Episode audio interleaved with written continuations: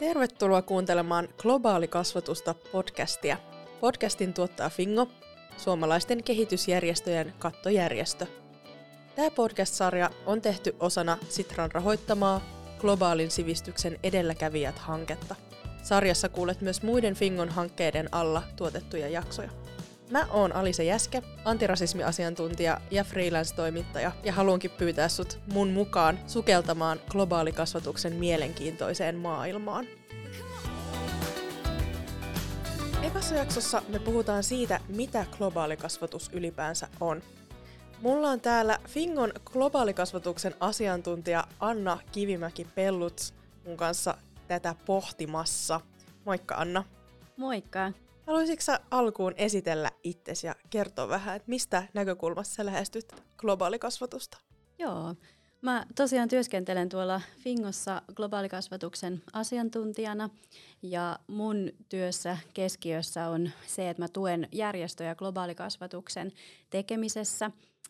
Järjestöillä on globaalikasvatusverkosto, joka hyvin monin eri tavoin tukee esimerkiksi opettajia ja muitakin kasvattajia siinä, että miten globaalikasvatuksen kysymyksiä voidaan käsitellä eri ikäisten oppijoiden kanssa ja erilaisista teemoista. Eli mä tuen tätä järjestöjen yhteistyötä ja myöskin sitten yhteistyötä eri toimijoiden kanssa, muun muassa tutkijoiden, päättäjien, opetushallituksen ja niin edelleen niin, että saadaan yhteisvoimin edistettyä globaalikasvatuksen tavoitteita.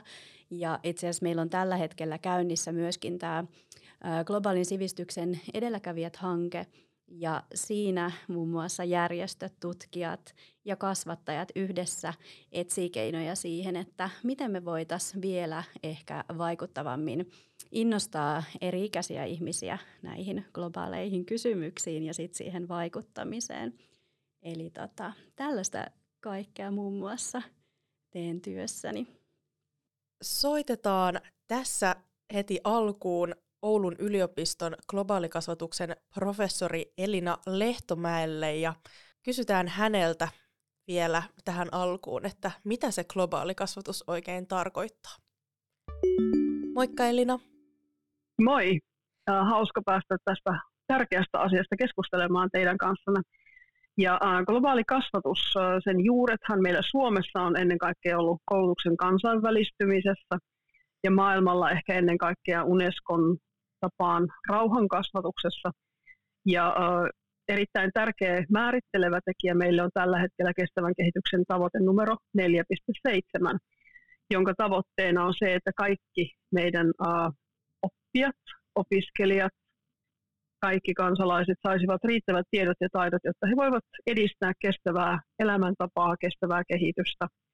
Ja 4.7 tavoite keskittyy ennen kaikkea kestävään kehitykseen, mutta kestävään elämäntapaan myös. Ja niiden lisäksi ennen kaikkea näihin sosiaalisiin, yhteiskunnallisiin ulottuvuuksiin, kuten ihmisoikeuksiin, tasa-arvoon, rauhan ja väkivallan, rauhan kasvatukseen ja väkivallan vähentämiseen tai poistamiseen. Ja globaali kansalaisuus on tämä käsite, jota tässä käytetään. Me puhumme globaalista kansalaisuudesta, mutta myös globaalista oppimisesta, kulttuurisesta moninaisuudesta ja kulttuurin tärkeästä merkityksestä myös kestävän kehityksen edistämisessä, kaikkien näiden 17 tavoitteen edistämisessä. Ja nämä ovat näitä keskeisiä kysymyksiä globaalikasvatuksessa. Me voimme tietysti jakaa globaalikasvatuksen toteuttamisen myös erilaisille ulottuvuuksille. Me puhumme tiedollisista taidoista, me puhumme osallistumistaidoista ja myös kuuluvuuden tunteesta siitä, että kuulumme tähän yhteisöön, yhteiskuntaan ja pyrimme edistämään kestävän kehityksen ja kestävän elämäntavan tavoitteita ja kantamaan vastuuta yhdessä.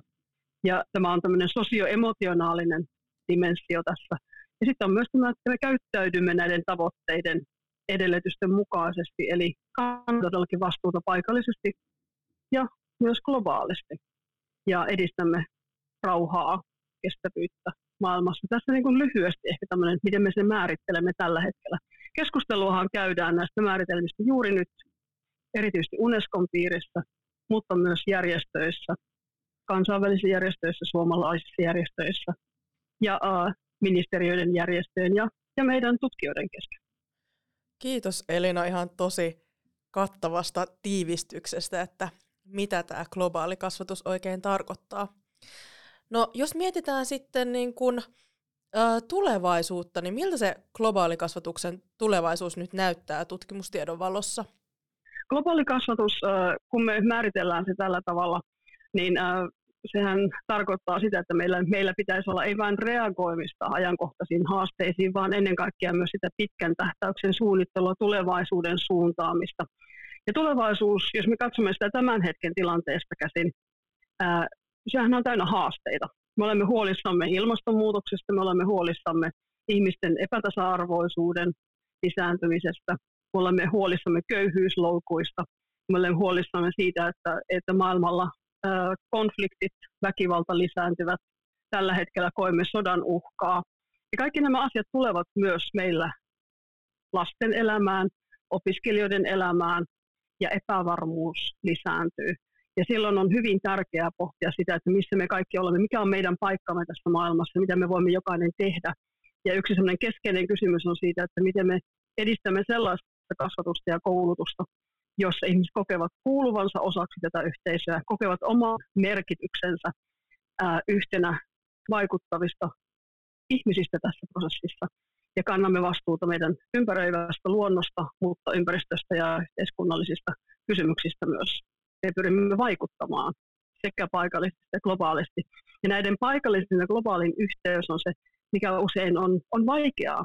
Ja siihen mun mielestä globaali kasvatus voi tuoda välineitä meille tietoja, taitoja sekä kasvattajille, opettajille että, että sitten kaikille meidän kasvatukseen, opetukseen osallistuville sekä täällä muodollisen koulutuksen puolella että sitten myöskin järjestöjen ja harrastusten kautta. Eli uudet haasteet. Uusia haasteita tulee jatkuvasti. Me emme ole ratkaisseet maailman ongelmia. Tutkimuksen tehtävähän havaita ongelmia ja ehdotuksia, miten näitä ratkaista, mutta sitten meillä on myös totta kai päätöksentekijät, jotka sitten miettivät resurssien riittävyyttä, kaikkeen prioriteetteja. Eli ää, kysymykset ovat haasteellisia, mutta hyvin tärkeää on se, että lapset ja nuoret kasvavat tähän vastuun ottamiseen ja pohtivat sitä, ajattelevat, mikä merkitys tällä kaikella on, mikä oman toiminnan merkitys on, miten voin osallistua ja mitä voin tehdä yhteistyössä muiden kanssa. Yhteistyö on tässä se olennainen kysymys ja se tulee olemaan sitä myös jatkossa. Meillä Suomessa on onnistuttu tekemään yhteistyötä hyvin sekä opetushallinnon, opettajien, koulujen, kansalaisjärjestöjen että meidän opettajan kouluttajien ja tutkijoidenkin kesken. Ja tämä on aika merkittävä kysymys siinä, kun ajatellaan tämän tehtävän toteuttamista ja sen tarkastelemista, miten me onnistumme tässä kaikessa. Yhteistyö on tässäkin erittäin tärkeä kysymys. Ja sitä maailmalla myös ihaillaankin. Kaikissa maissa tilanne ei ole ihan sama. Aina eivät tutkijat, opettajat, järjestöt ja opettajan kouluttajat, koulut kohtaa. Mutta mun mielestä meillä tämä yhteistyö on ollut, toiminut hyvin ja siihen on kannustaneet myös meidän opetushallinto omalla toiminnalla. Tosi, tosi hyvin sanottu ja hienoa, että tätä keskustelua käydään tästä näiden asioiden tärkeydestä ja tätä globaalikasvatusta tuodaan koko ajan enemmän meidän kouluihin. Ja sen tärkeydestä me täällä jatketaan Annan kanssa, niin mä Elina tässä vaiheessa kiitän sua hirveän paljon. Kiitos kun sain vierailla siellä ja, ja odotan kiinnostuneena teidän jatkokeskustelua. No tuossa Elina määrittelikin jo aika hyvin, että mitä se globaali kasvatus on ja se on tosi tärkeää, että meillä on, meillä on edes jonkinlainen niin kuin määritelmä tähän alkuun, että tiedetään mistä puhutaan, mutta haluaisitko vielä Anna lisätä vaikka tuohon jotain, että mitä sun mielestä globaali kasvatus on ja mitä sillä tavoitellaan?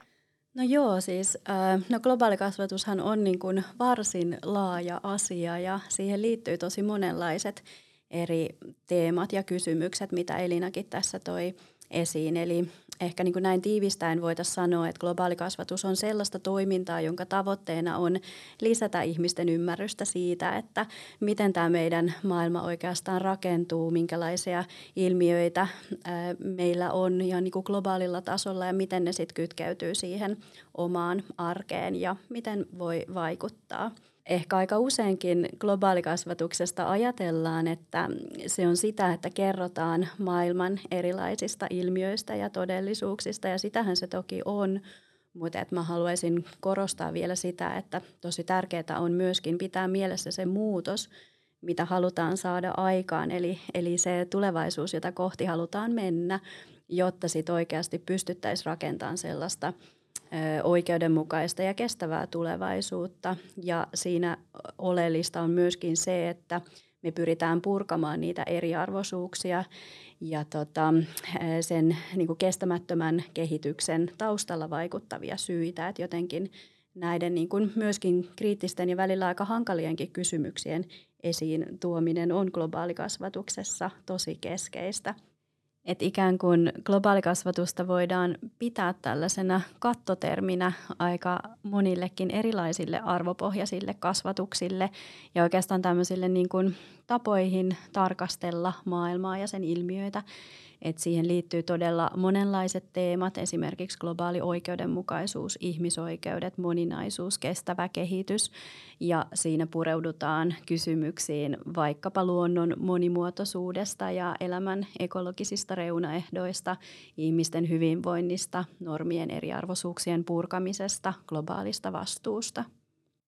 Joo, ja siis mun täytyy sanoa, että esimerkiksi mä aluksi kun mä kuulin ekaa kertaa sanan globaali kasvatus, niin mulle tuli ehkä mieleen jotenkin just semmoinen tarinoita maailmalta tai mä aloin heti miettiä jotain kaukasta.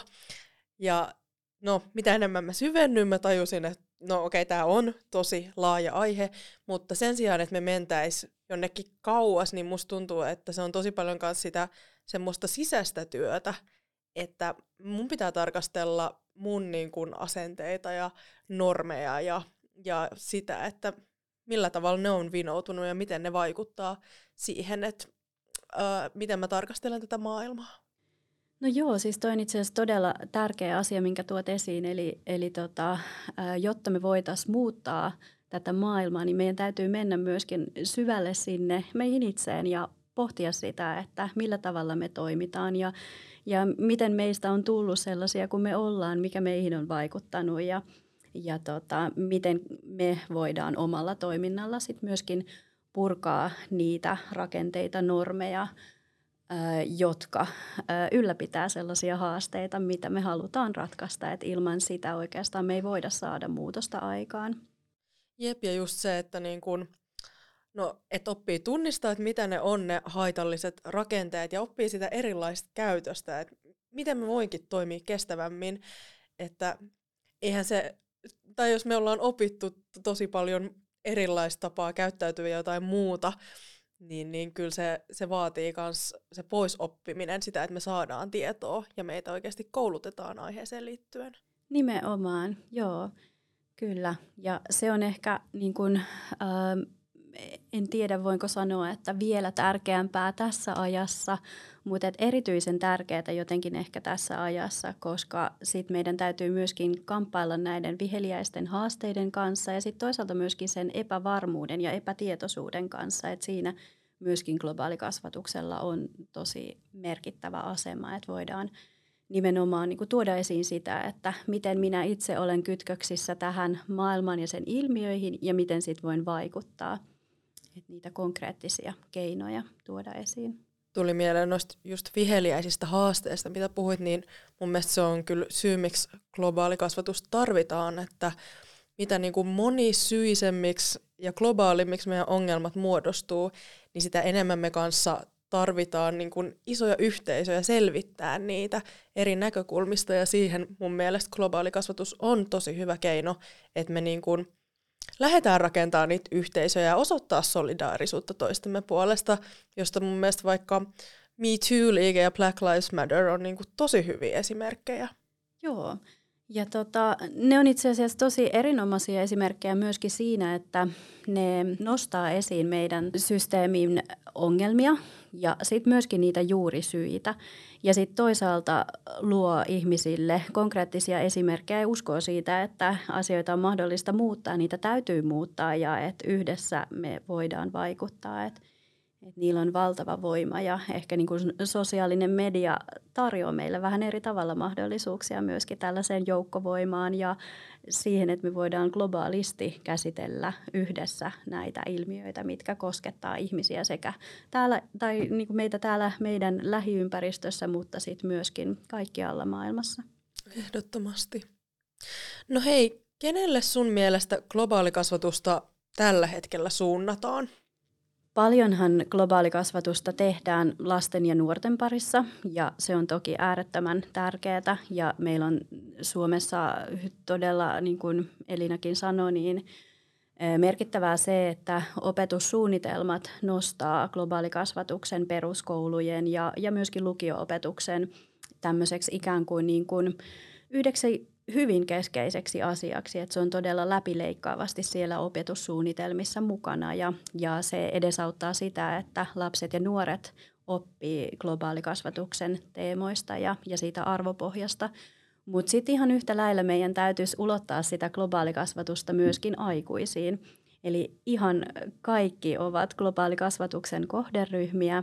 Ehkä se kasvatus sanana on sellainen, mikä ohjaa ajattelua sinne koulumaailmaan, mutta, mutta että globaaleja kansalaistaitoja ja niitä aktiivisen maailman kansalaisen taitoja pitäisi harjoitella ihan koko elämän ajan, eli koko tämän niin kuin matkan ajan ikään kuin globaalikasvatusta ajatellaan, että se on tämmöistä elinikäistä oppimista, missä sitten oppii koko ajan uutta ja oma ajattelu rakentuu ää, koko elämän varrella ja se oma toiminta ja suhtautuminen voi myöskin muuttua. Et Niinpä, ja mitä enemmän me saadaan tietoa, niin, niin, tai me saadaan koko ajan enemmän tietoa, niin meidän täytyy myös päivittää sitä, että mitä me ajatellaan asioista ja mikä, mikä onkin ehkä tällä hetkellä se kestävä keino elää. Et musta tuntuu, että nuorilla saattaa olla jopa aika paljon päivitetympää mm. tietoa kuin aikuisilla. Joo. Itse asiassa mä olin yhdessä sellaisessa järjestämässä yhtä tilaisuutta tässä taannoin ja siellä yksi osallistuja totesi sillä tavalla, että me ei niin voida odottaa sitä, että nämä mahtavat nuoret kasvaa aikuisiksi ja vaikuttaa. Et toki he vaikuttaa niin kuin nuorinakin, mutta me ei voida niin kuin laskea sitä nuorten harteille, vaan että nimenomaan meidän täytyisi muuttaa aikuisten ajattelua ja aikuisten toimintaa. Globaalikasvatusta tulisi tosi vahvasti ulottaa myöskin sinne aikuisväestöön, vaikuttaa ihan niihin tavallisiin keski-ikäisiin ihmisiin, senioreihin, myöskin sitten vaikka päättäjiin, opettajiin, mediavaikuttajiin ja niin edelleen. Yksi sellainen näkökulma, minkä haluan myös nostaa, että sitä oppimistahan tapahtuu ihan kaikkialla. Että me jotenkin helposti ehkä ajatellaan, että e, koulumaailmassa ja ja niin kuin erilaisissa tämmöisissä formaaleissa oppimisympäristöissä me voidaan ja meidän pitää tarjota sitä globaalikasvatusta, mutta sitten toisaalta oppimistahan tapahtuu ihan kaikkialla. Et tässä on aika iso rooli sit myöskin muilla toimijoilla, vaikkapa niin kuin harrastustoimijoilla tai vapaa-ajan viettopaikoissa tai, tai vaikka niin kuin taiteen, kulttuurin kautta vaikuttaa ihmisiin. No mulle tuli tuosta itse asiassa mieleen, että miten sitten tätä globaalikasvatusta voitaisiin viedä paremmin eteenpäin eri kentillä? Globaalikasvatuksen teemojahan voi nostaa tosi monissa paikoissa esiin ja, ja niin kuin hirveän monin keinoin, niin kuin sanot. Ja, ja jotenkin kun tavoitteena on se, että me pyritään avartamaan ihmisten maailman katsomusta ja, ja jotenkin niin kuin herättää halua muuttaa maailmaa paremmaksi, niin kyllähän niin kuin tämän tyyppisiä teemoja voi käsitellä niin monin keinoin ja just esimerkiksi mediassa ja, ja sosiaalisessa mediassa globaalit kysymykset nousee vahvasti. Ja tota, ehkä mä sitten kannustaisin myöskin varsinkin niin kuin kasvattajia pohtiin sit sitä, että miten me uskallettaisiin tarttua myöskin niihin semmoisiin aika vaikeiltakin tuntuviin kysymyksiin, että muistetaanko me ja, ja tota, nostetaanko me rohkeasti esille vaikkapa normeja, valtarakenteita, meidän kulttuuria, meidän historiaa, sitä, että miten ne on vaikuttanut tähän tämän päivän maailmantilaan. Ja tota, kannustetaanko me – tutkimaan tämän maailman ilmiöitä sit myöskin niin kuin, moninaisista, monipuolisista näkökulmista. Et se on yksi semmoinen aika keskeinen asia mun mielestä siinä, kun kysyt, että, että mitä, mitä me voidaan tehdä tai mitä, miten nostaa näitä asioita esiin. Joo, ja tuossa mennään taas mun mielestä takaisin siihen sisäiseen työhön, että sun pitää lähteä purkamaan niitä sun omia ö, etuoikeuksia ja ennakko ja normeja ja miettiä, että mistä nämä on tullut ja, ja, ja toimiiko ne tässä maailmassa ja ketä ne palvelee ja palveleeko ne vaikka kaikkia tai jotenkin, että millaisen kuvan tämä antaa mun, mun niin kuin oppilaille maailmasta. Elina hei puhui jo tuossa alussa vähän niistä globaalikasvatuksen tulevaisuuden suunnista, ehkä enemmän sitten tutkimuksen näkökulmasta, niin jos mennään sitten tähän niin kuin ruohonjuuritason työhön niin, ja sen näkökulmaan, niin miltä se sun mielestä näyttää siellä? Kyllä mä sanoisin, että globaalikasvatuksella on ihan merkittävä rooli siinä, että voidaan voidaan tota, antaa niitä eväitä, millä sitten jäsentää tätä maailmaa, sen ilmiöitä ja, ja just ymmärtää niitä keinoja, joilla itse voi vaikuttaa. Et ehkä tämä koronapandemia on jotenkin vielä niin kuin konkreettisemmalla tavalla tuonut esiin sen, että millä tavalla me ollaan globaalisti linkittyneitä toinen toisiimme ja, ja miten asiat, joita tapahtuu maailman ihan toisella laidalla, vaikuttaa myöskin meihin. Ja sitten toisaalta myöskin sit sen, että aika isotkin muutokset meidän toiminnassa on mahdollisia jos me niin halutaan. Että jotenkin se on myöskin tässä ehkä viimeisen parin vuoden aikana tullut tosi konkreettisesti esiin ja, ja me on nähty se itse omin silmin, kun on ollut vaikka näitä koronasulkuja ja yhteiskuntia on suljettu kokonaan joksikin aikaa koronan vuoksi. Eli tota, kyllä mä sanoisin, että globaalikasvatuksen merkitys korostuu ja myöskin globaalikasvatusosaamisen merkitys nousee yhä vahvemmin tulevaisuudessa. Mä uskon myös näin ja, ja kun mietin vaikka, että millaisen digiloikan nyt koulut teki tämän koronapandemian aikana, niin mä uskon, että semmoisia loikkia voidaan tehdä myös muissa asioissa ja varsinkin liittyen justiinsa tähän eri globaalikasvatuksen teemoihin. Että se antaa kyllä uskoa, vaikka nämä saattaakin välillä tuntua tosi vaikeilta ja laajoilta ongelmilta.